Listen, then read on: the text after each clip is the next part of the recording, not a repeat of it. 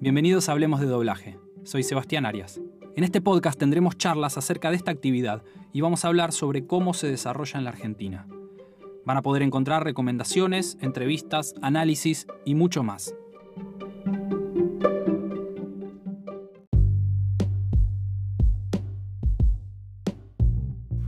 Hoy converso con Leto Dugatkin. Leto es locutor, actor de voces, periodista, también es docente. Leto se dedica a la locución comercial y también tiene una experiencia muy amplia ya de más de 15 años en doblaje en la Argentina. Así que seguramente lo tienen que haber escuchado, aunque no lo asocien directamente con su nombre, seguro escucharon algunos de sus trabajos, por nombrar algunos, fue la voz de Disney Junior durante mucho tiempo, eh, tiene personajes que ganaron una trascendencia importante en la animación, por ejemplo, eh, un personaje en dibujito bajo terra, en pecesuelos, muy conocido también por ser la voz de Nathan Drake en la saga de videojuegos Uncharted para PlayStation, así que eh, muy seguramente lo hayan escuchado, si no, como siempre, les recomiendo que vayan a la wiki de doblaje y pongan wikidoblaje.com Leto Dugatkin y ahí van a encontrar una lista muy amplia de todas las participaciones ha tenido Leto a lo largo de su carrera. Lo pueden encontrar también en su página web www.letodugatkin.com.ar y si no lo pueden seguir en Instagram y en Twitter como arroba letodugatkin. Los dejo con esta charla en la que conversamos de todo.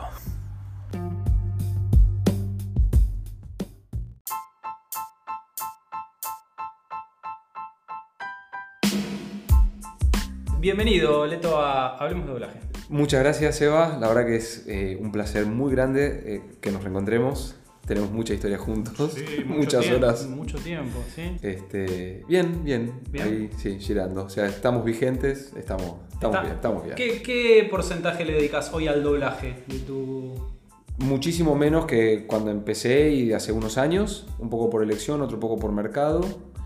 Eh, le dedico menos eh, pero seguís grabando. Pero sigo grabando. El doblaje, yo digo, es como una novia a la que uno no, puede dejar, no puede abandonar. Eh, a veces por, por distancia, por donde están ubicados los estudios, hay ciertos circuitos que digo, por ejemplo, el centro, digo, oh, quiero evitarlo. Entonces, este, si tomo un laburo, tiene que ser como muy puntual o con tiempo finito ya estimado. Y, y después elijo realmente los estudios que tratan bien con respecto al actor. Eso involucra los que pagan en término, los que cuidan el material, los que dentro de todo, sí, digamos, arman el elenco con la gente más idónea y no con, con el primero con lo que venga. Con lo que venga, exactamente. Claro, bueno, buenísimo. Sí. ¿Y tenés algo eh, en vigencia ahora que tenga continuidad, que, que tengas personajes? Sé que Once Upon, ponele. O eh, Once Upon está al aire, pero ya se terminó de grabar. Este, tenemos eh, Marvel's eh, Runways, que, la, ah, que la dan en Netflix y la dan en Sony o en ABC, una de las señales. Este, con dirección de Tian, ¿no? ¿Eso? Con dirección de Tian, sí señor. Eh, ¿Y qué más? Déjame pensar. ¿La Doc sigue? La Doc no, terminamos la quinta temporada y se acabó. Pero también está está al aire. Eh, cosas para Netflix. The Rain, temporada ah, número 2.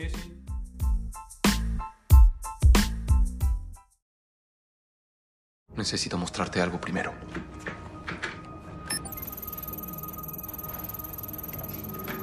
¿Qué es eso? Es un mapa.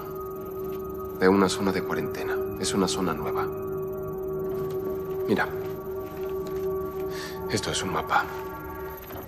Dividido en varias zonas.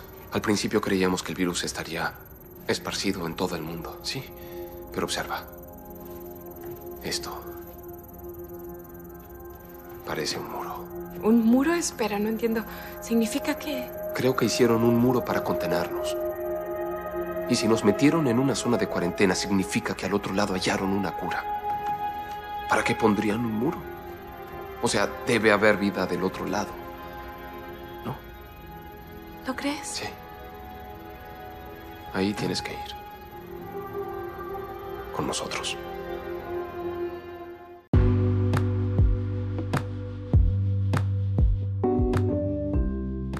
La idea que gestó esto, digamos, y es expandir un poco el grupo. Yo contaba siempre que, que arranqué con un grupo de, Facebook en donde con el mismo nombre, precisamente. Hablemos de doblaje. Hablemos de doblaje con la misma iniciativa, que era como nada, hablar de cuestiones que no, que no tuvieran que ver con lo económico, con la logística, con los pagos y con dejar afuera toda esa parte, sino profundizar un poco sobre una disciplina en la que a mi entender mucha gente participaba y se debatía poco. O sea, era como que, viste que hay una cuestión de, de por cómo es la dinámica de las salas, podés laburar durante meses y no cruzarte con nadie. y, cada vez, y, cada vez, más. Y cada vez o más. cada vez menos. Sí, sí. Y, y, también puede pasar que no hagas un seguimiento de tu laburo, ni no solo tu laburo por, por lo personal, sino que cómo incide eso que vos hiciste en, un, en, el marco de un trabajo terminado. Entonces vos haces tu parte, listo, nunca la ves, nunca sabes. Y a mí me llamaba la atención eso, ¿viste? Como hablábamos hace un rato en el off de de cómo, cómo, no pasó hasta ahora, cómo ciertas cosas no pasaron hasta ahora, esa en su momento a mí me llamaba la atención, que era cómo no hay un, un análisis de lo que se hace, un análisis de lo que... Existía así un, digamos, una, una, vía de comunicación grupal, que era un mail, un grupo, uh -huh.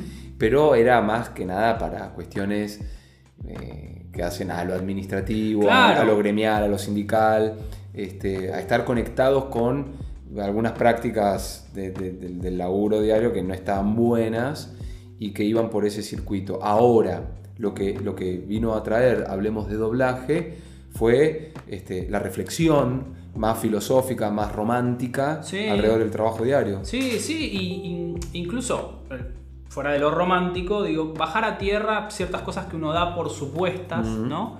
Que si yo laburo de esta manera y nunca me lo planteé, o la verdad nunca me lo había puesto a ver desde ese lugar. Yo lo que encontré en ese espacio, lo sigo encontrando, digo, pero ahora lo traslado a otro formato, es esto, de que charlando con gente que se dedica a lo mismo, que a veces analizando o repensando ciertas cosas, aparecen nada, temas nuevos, formas de encarar distintas. Eh, bueno, este espacio más o menos tiene el mismo bienvenido, propósito. El bienvenido. Mismo propósito. Así que la idea es compartir con invitados, con gente que, quiero y que admiro y que, me da como para exponer en esta situación y nada, ir charlando sobre ciertas cosas particulares. Eh, me interesa compartir con la, con posible audiencia del podcast. Eh, digo, audiencia porque tiene eso también, el no tiempo, ¿no? El podcast que no sabes que esto no sale en vivo, lo puedes escuchar, no sé cuándo lo voy a editar tampoco. Eh, pero brevemente tu llegada al mundo del doblaje, ¿cómo fue? ¿Cómo, cómo llegaste al mundo? Bueno, fue por, por curioseo, porque mmm, yo eh, había tenido durante la, la cursada de, de, locución, soy locutor nacional, uh -huh. en la currícula en tercer año, eh, la materia doblaje, materia anual, que tenía su final, y que me había ido muy bien y me había divertido mucho y guardado un recuerdo espectacular. Mi final había sido este, sobre escenas de Volver al Futuro, mi película favorita. Y, y, eso ni siquiera había sido para mí un final de, de, materia. Fue ir a jugar, a divertirme, a disfrutar, a ponerme por un ratito la ropa de Marty McFly. Porque dice Marty McFly. Claro. Entonces, eh, no, no, de, a partir de ahí no lo tomaba como una posibilidad eh, posta de laburo.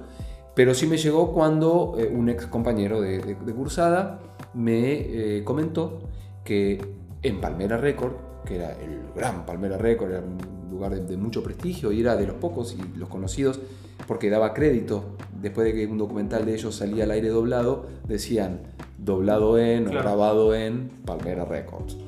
Entonces así eran conocidos. Me dijo, mira, en este espacio, en este lugar, en Freire 1330, este, los sábados se puede ir a hacer como una escuelita que le llaman. Uno puede acercarse para locutores, para actores, este, y hacer como cierto entrenamiento. Si te va, después por ahí te, dan la posibilidad de laburar de eso. Yo por entonces hacía radio. O sea, para mí locutor era locutor de radio. Y, con histrionismo, y con actuación, y con poniéndole el cuerpo, digamos, no, no, locutor clásico de lectura de noticias. Yo iba más por el otro camino. Dije, bueno, combinemos también y vayamos a ver, aparte es en sábado, día marginal, vamos. Y mi primera clase y mi curso ese que tomé, este, fui recibido por Ezequiel Romero, que es mi mentor, es la primera persona que me dijo hola adentro de un estudio de grabación, me recibió y, y me curtió y sábado a sábado en jornadas que eran de aproximadamente cuatro horas íbamos de 9 a 13, trabajábamos sobre el atril con los guiones que los actores habían usado en tres semanas para grabar, por los por ¿Y otros. recordás de grupos de cuánto eran? ¿Cuánta gente era más o menos? No más de 10 personas, 12 como mucho, todos alrededor del atril, sentados, viendo una pasada, dos pasadas del material y, y después pasando de a uno al micrófono a hacer nuestro ejercicio y nuestra práctica. Y Ezequiel haciendo la evolución. El largo, corto, subía acá. ¿Ya Pro Tools para esa época? no, no, no, No. Yo puedo, puedo jactarme de, de ser de la old school, de la vieja escuela, donde se elaboraba todo análogo. Claro. Análogo a cuatro canales. Y, y- y después cuando empecé a trabajar, sí, pero eso después si querés comento. Pero sí, siempre era con un pre-roll de 10 segundos. Era una Pero eternidad. enti- entiendo que hacían las prácticas así porque trabajaban así. en Porque así se laburaban, sí, sí, sí, laburaban sí, así. sí. Sí, y con, y con un único guion, el director dentro de la sala, era una marcación súper orgánica, súper física, este, de- de acompañamiento. Hoy es, uno se tira solo a grabar adentro Claro. de la sala y bueno, y va. Y el director, si es que hay, y el operador, bueno, ya físicamente distanciados, sin el acompañamiento de los compañeros. También que para, para el teatro o para el impulso, digo, para la grabación es vital. Y ahí recordás eso, por ejemplo, tenían esa. Digo, estaban todos alrededor del atril, pero si había un diálogo, lo armaban entre dos, o Sí. estaba pensado ya la práctica de que lo van a hacer de a uno, o no. No, no, porque no, también no. grababan así. Claro, no se, no se Por ese grado de compromiso, Sí. de, de atención requerido para eso. Para, digo, cuento esto para, para los que escuchan, pero además hay una generación que compartió ese, esa escuela Ujú.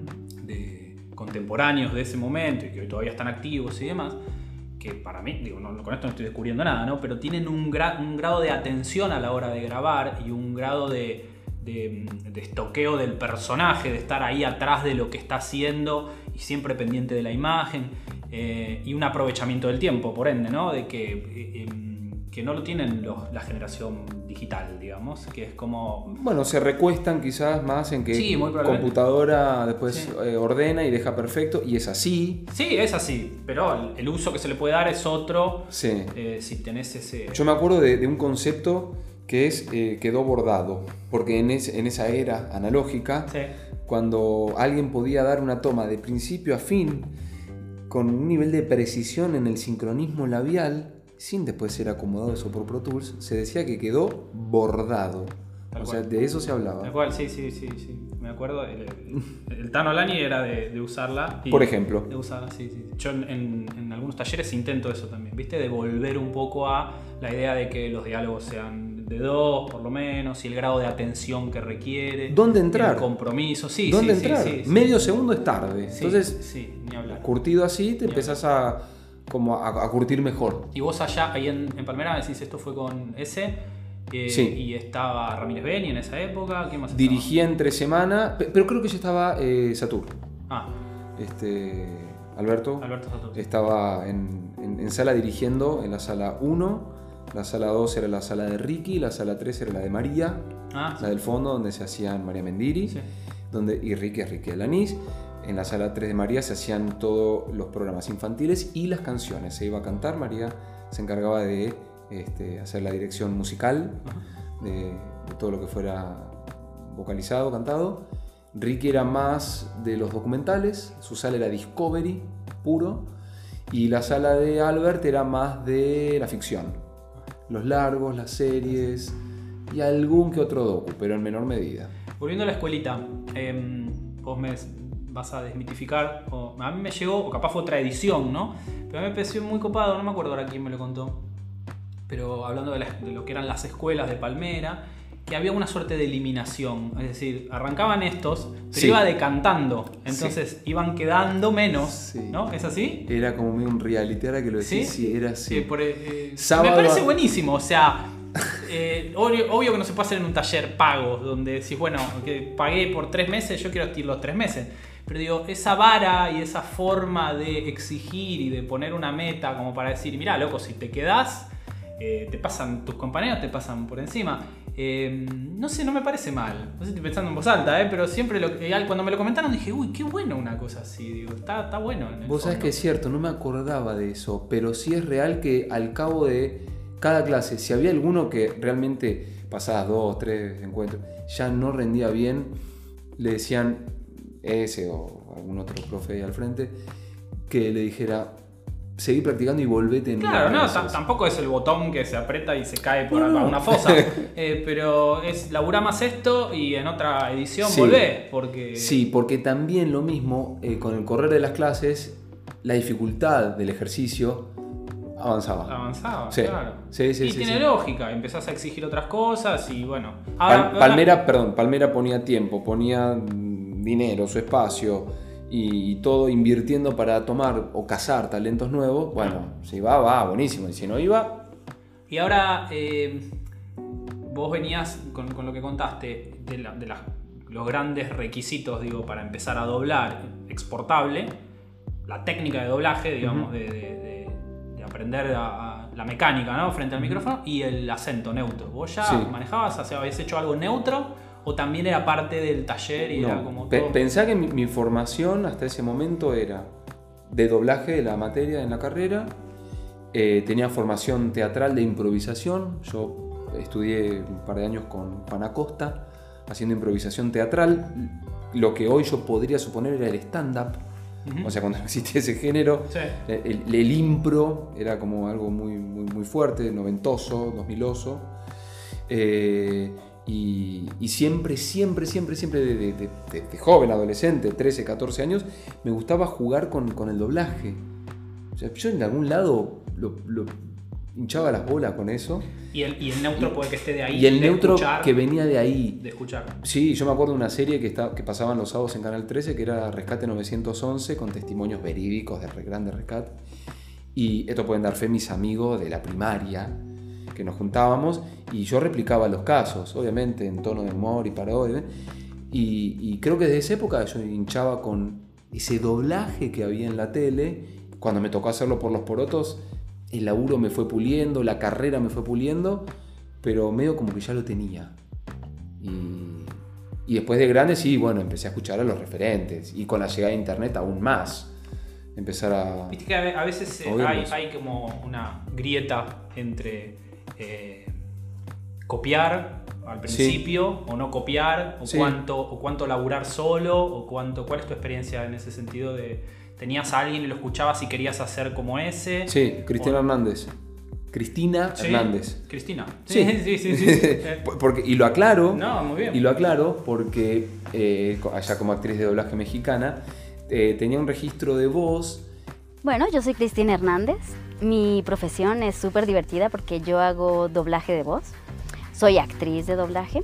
Este, soy la voz de personajes como Alegría. Hola, soy Alegría y adoro tener a Tristeza en el círculo de la tristeza.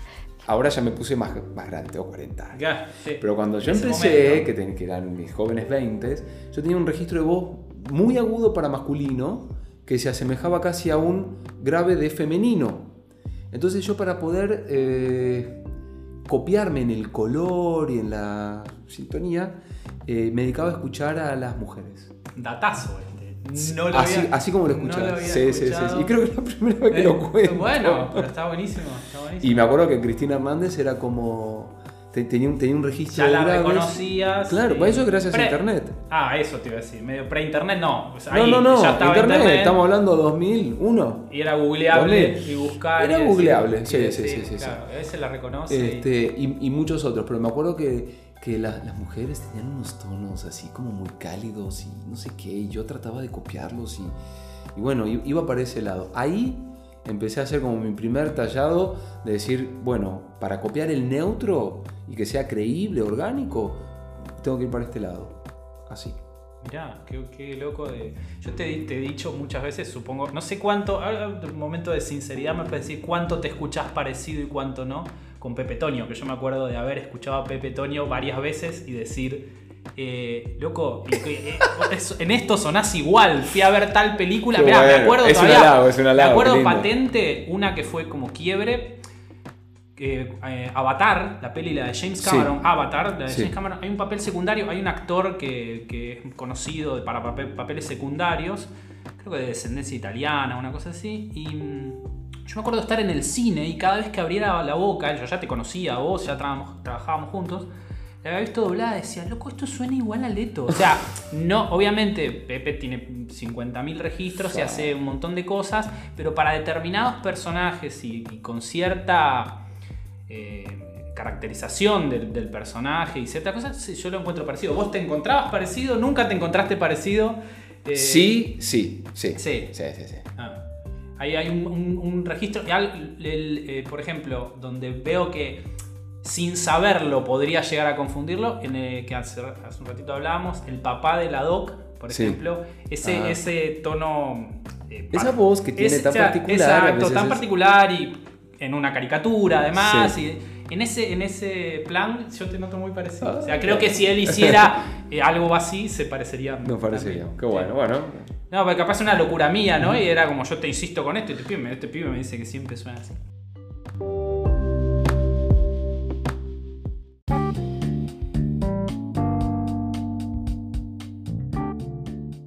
Podemos armar com- como compartimientos así de lo, que, de lo que implica o de lo que se necesita para estar dentro de una sala y hacer doblaje, te decía recién un poco, eh, bueno, el acento neutro, la técnica de doblaje, la actuación, articulación o dicción o así como si fuesen ítems, digamos, necesarios, como bueno, tengo que tener todo esto.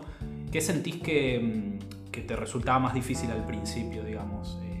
¿O fluía porque vos ya venías de hacerlo como en modo juego? ¿O hubo algo sobre lo que tuviste que laburar? digamos? Sí, el sincro. ¿El sincro? Sí, sí, sí, sí. El sincro, a ver, yo, yo imaginaba que era un sendero sinuoso. Sí. O sea, cada, cada pausa o cada blanco, cada espacio, eh, representaba para mí, digamos, como una curva. Contracurva, curva, contracurva, curva, contracurva. Y es como ir con la bandeja y tratando de no, viste, y evitando pisar huevos.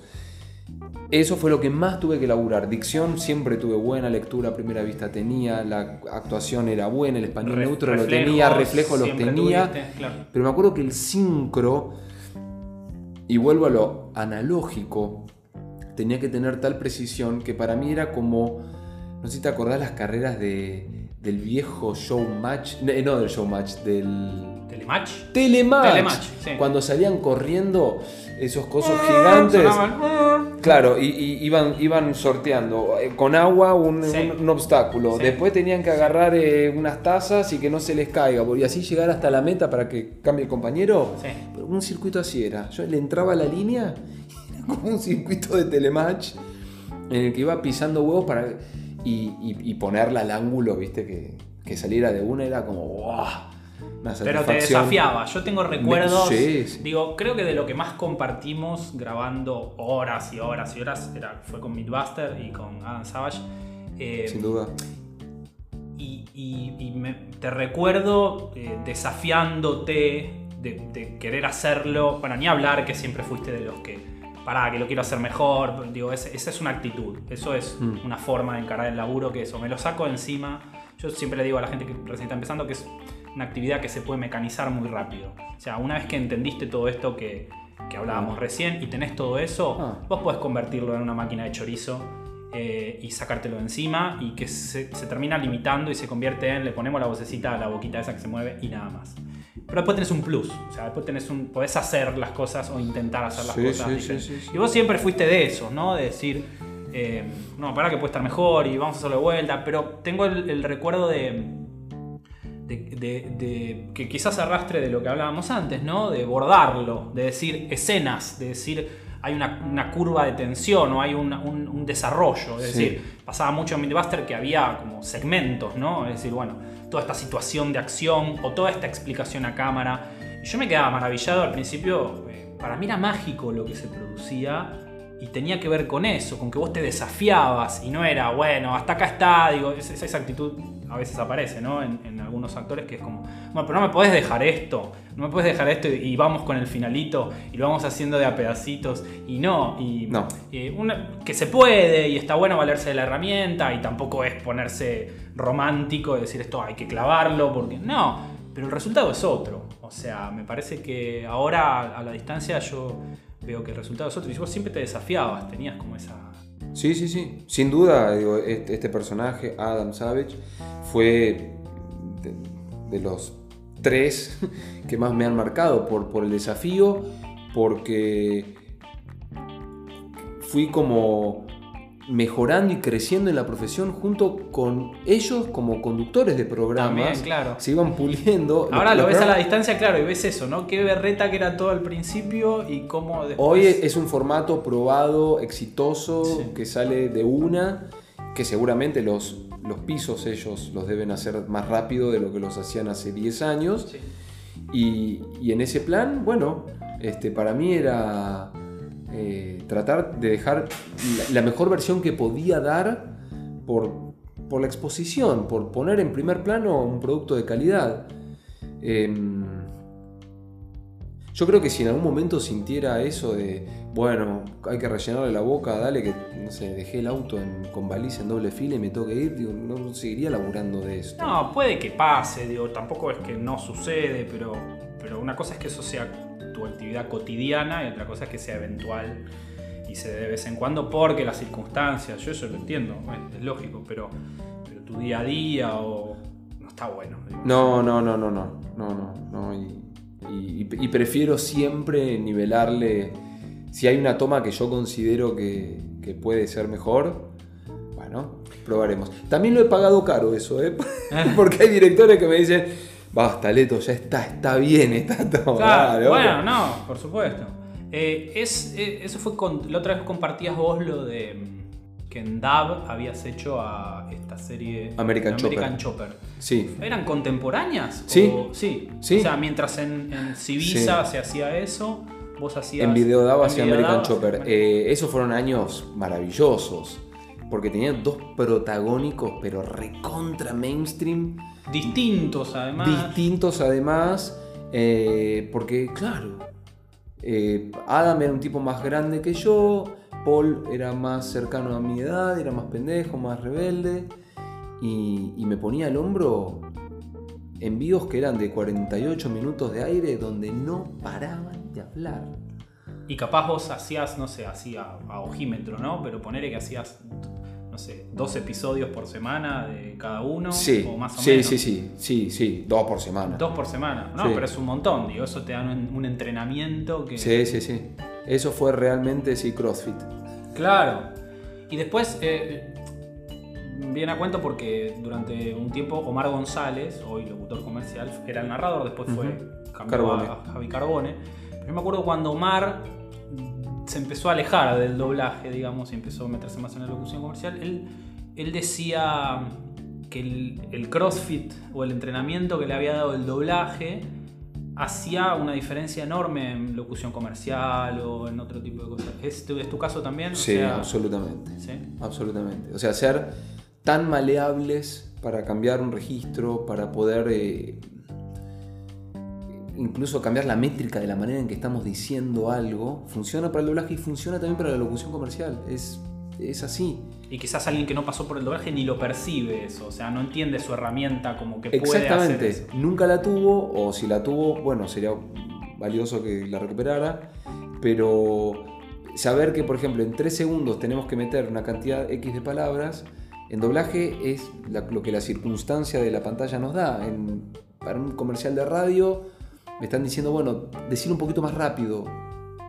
Si no tuve el entrenamiento de un sincro, quizás no, no sabría cómo aplicarlo o a qué apelar.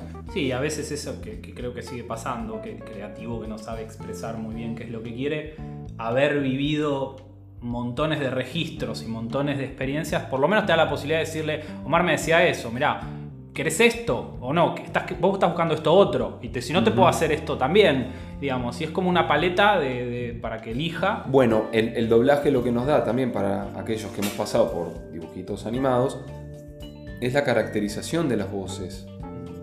Es impresionante porque el, el soporte eh, visual que nos da el doblaje nos hace componer de una manera que, ta, nosotros damos solo la voz, pero está apoyado inherentemente y en conexión con ese dibujo.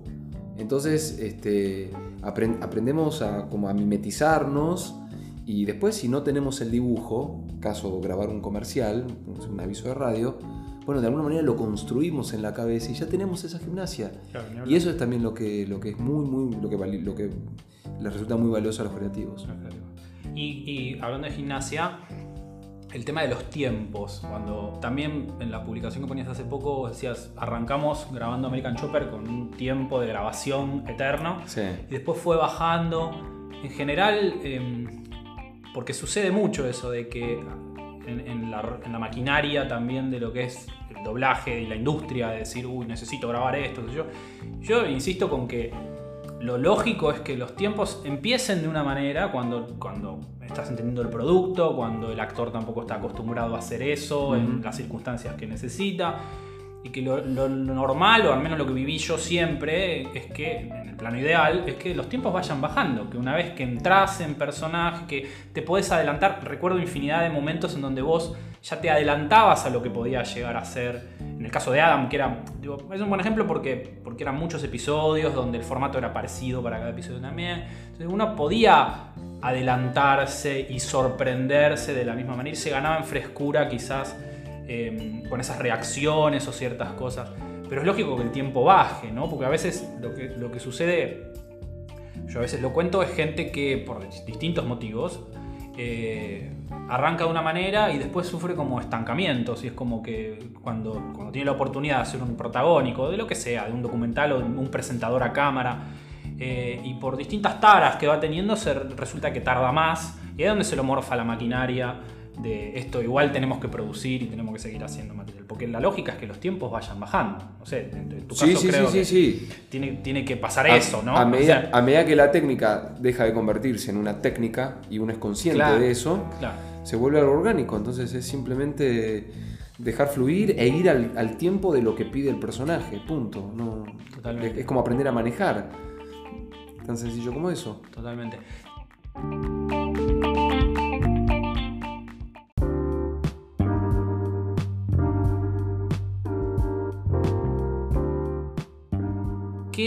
¿Qué, aprendiste durante todo este tiempo haciendo doblaje?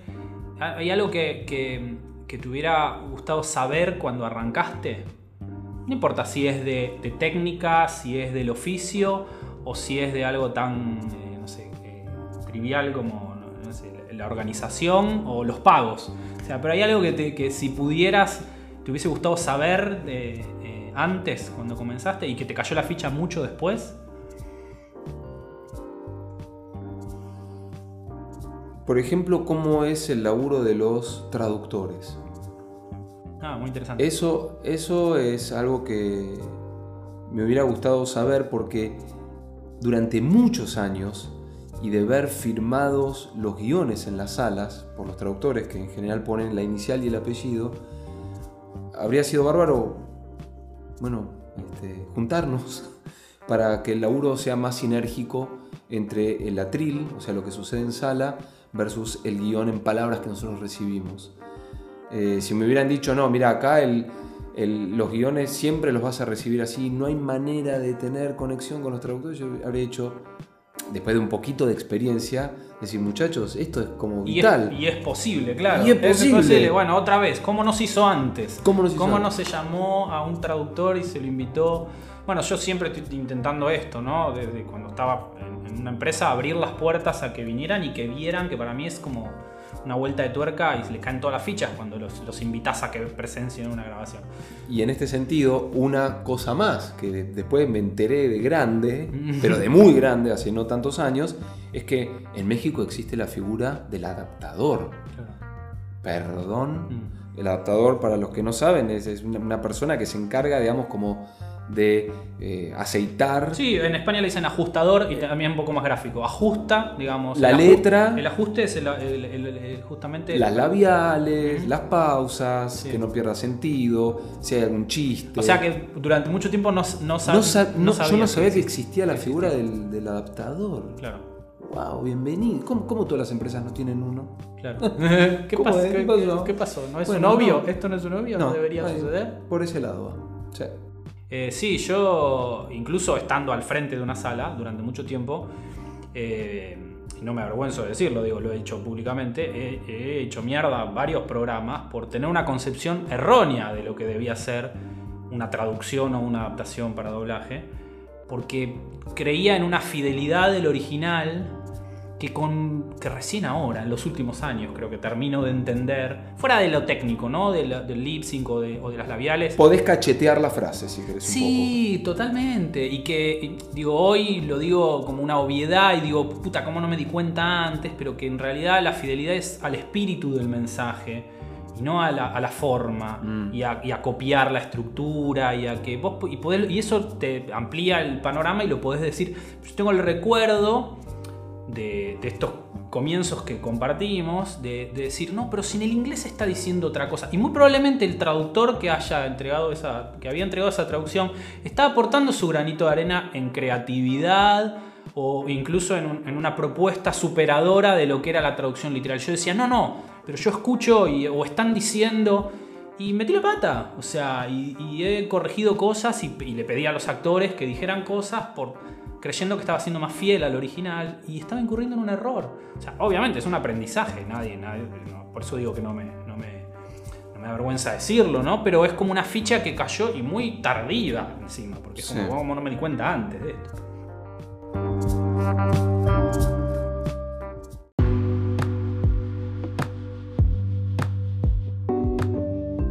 Bueno, Leto, eh, creo que no me olvidé de nada de lo que quería charlar. Eh, sí, quería aprovechar este momento eh, un poco refiriéndome a esa época, digamos, en la que nos conocimos y en la que empezamos juntos. Y mm, como te decía al comienzo, es- estas charlas son con gente con la que tengo una relación, más allá de lo poco que hablemos y lo poco que trabajemos, incluso juntos por circunstancias. Eh, pero yo te mm, quiero aprovechar el momento para agradecerte públicamente, no la, visita de hoy, sino todo lo que hiciste en su momento, porque la realidad es que yo tengo recuerdos de... No, no, hubo, hubo mucha gente también que, de la misma manera, cuando yo empecé y me encontré, mm, no operando para un director, pero sino cuando estuve al frente de una sala, que es una transición eh, en el blog y en lo que escribo, yo siempre digo que es importante el rol de un director y de un operador y ojalá eso la industria lo termine entendiendo y, se sostenga, pero mi situación es una si- situación particular en donde me encontraba al frente de proyectos, eh, comandando la parte técnica y descansando, porque hoy lo veo de esa manera, en el criterio de los actores. Eh, y como te digo, vos fuiste uno de, un montón que ni los nombro porque mi idea es que tengan un espacio y los pueda presentar y que pueda compartir eso también con el resto de la gente. Pero públicamente te agradezco porque yo aprendí un montón y con ese, con, no, pero de verdad, con esa... Muchas gracias, Seba, gracias a vos. Con esa confianza depositada un poco a futuro, pues decir, bueno, yo hago un poco el laburo del director y esto puede caer en saco roto y esto o, o le estoy resolviendo lo que él necesita para que le caigan las fichas y más adelante entienda de qué la va, pero yo- para mí fue un aprendizaje enorme que incluso, como te digo, con el tiempo me fueron cayendo fichas de cosas que ya hacíamos, como tiene que ver con, esto de, de- encarar escenas enteras o de, el, lugar para la improvisación y la frescura de, ensayar ciertas cosas y otras mandarse para ver cómo, te sorprendes y, y las modificaciones de la letra. Digo, yo siento que en ese comienzo es tanta la información que yo estaba desbordado. Y me dieron el tiempo como para que yo pudiera encontrar un lugar. Y pasaron muchísimos años hasta que yo dije que tenía idea más o menos de lo que estaba haciendo. Entonces todo ese periodo de donde me, acompañaron, yo lo siento como una bici con rueditas, ¿viste? Eh, en la que podrían haberme soltado el asiento y sacarme la ruedita y que me hiciera pelota contra la primera esquina. Y otra cosa es, bueno, te dejo las dos rueditas, después te saco una, después me van agarrando el asientito y me largan. Y vos sos uno de esos, y fuiste uno de esos, y estoy eternamente agradecido, porque me dio la posibilidad de, de desarrollarme en este oficio que yo, que, que me encanta y que, y que amo, pero que si no hubiese tenido esa chance, no lo, no lo habría podido hacer. Bueno, primero, eh, públicamente, este, también te, te agradezco yo. Eh, todos los años que, que laburamos juntos en, en la sala de Civisa, Sí. Eh, fui muy feliz. Eh, siempre me diste un montón de oportunidades y de laburos y, fueron horas y horas, jornadas, qué sé yo, horas imposibles de mensurar hoy, este, de, de grabación en la que yo también percibí ese, ese respeto y esa confianza, porque yo también me sentía libre de poder traer propuestas, de poder eh, cambiar una letra o, o quizás eh, trampear el inicio de una, del, del, del- del sincro, bueno, es más técnico. Eh, y me parece que siempre hicimos un excelente equipo. Siempre. Siempre. Yo tengo unos recuerdazos de laburo conjunto. Eh, porque confiábamos los dos. Y eso es como. Es vital. Es vital. Es decir, no chocan los egos, no, no hay eh, una lucha de poder ahí. No, ni hablar. Yo me tiro la pileta, vos me atajás, vos te tirás a la pileta, por ahí, yo te atajo. Y así fue. Y me parece que ta- también esto va de la mano de que, bueno, coincidimos con eh, la primera generación o camada de directores operadores. Porque hasta que a vos no te dieron la sala para que estuvieras solo, no existía la noción de una persona al frente de la grabación. Siempre eran dos, Sí, seguro. sí. Y bueno, es como que también un poco nos, nos cuidamos en esa. Este, eh, sí, me- la palabra que encuentro es esa. es no- no- nos cuidamos porque había que cuidar el material. O sea, vos de un lado, yo del otro. Y iba para adelante y dando el mejor laburo que pudiéramos. Eh, sí, sin duda, sin duda que yo. Bueno, muchas gracias, muchas No, gracias y- a vos también. Y gracias por este espacio y, y- y- y por el tantos años seguir intactos. Eso me parece como clave. Eso es que hicimos las cosas bien. Bueno, gracias, gracias Leto. Por favor.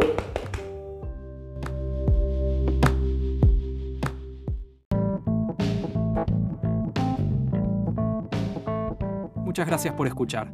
Si les gustó este episodio, y si todavía no lo hicieron, los invito a que escuchen los anteriores.